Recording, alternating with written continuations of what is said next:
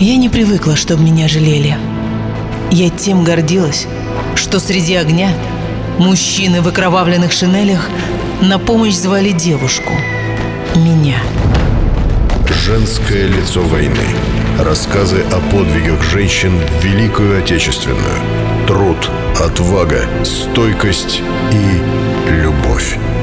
Читайте на tomsk.ru и слушайте в эфире на радио. Проект реализован при поддержке Законодательной Думы Томской области.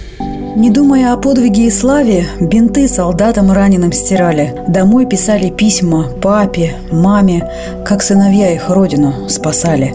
Сестрички наши сквозь огонь войны шли, падали, спасая погибали.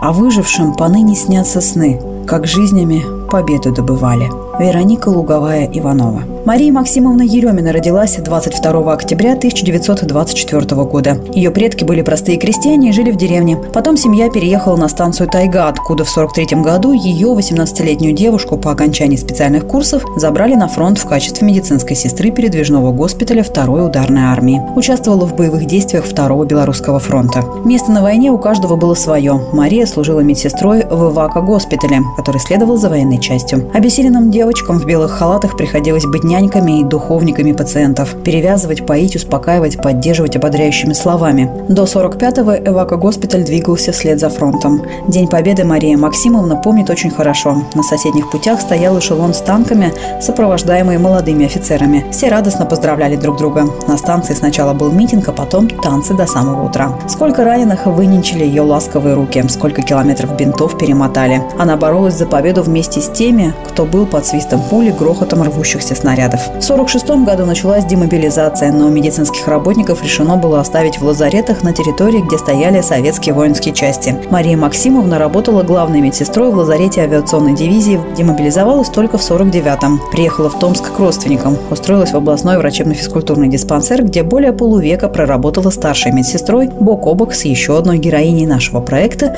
врачом ЛФК Верой Малаховой. Женское лицо войны.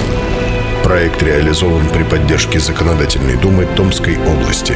Все выпуски читайте на портале tomsk.ru и слушайте в нашем эфире.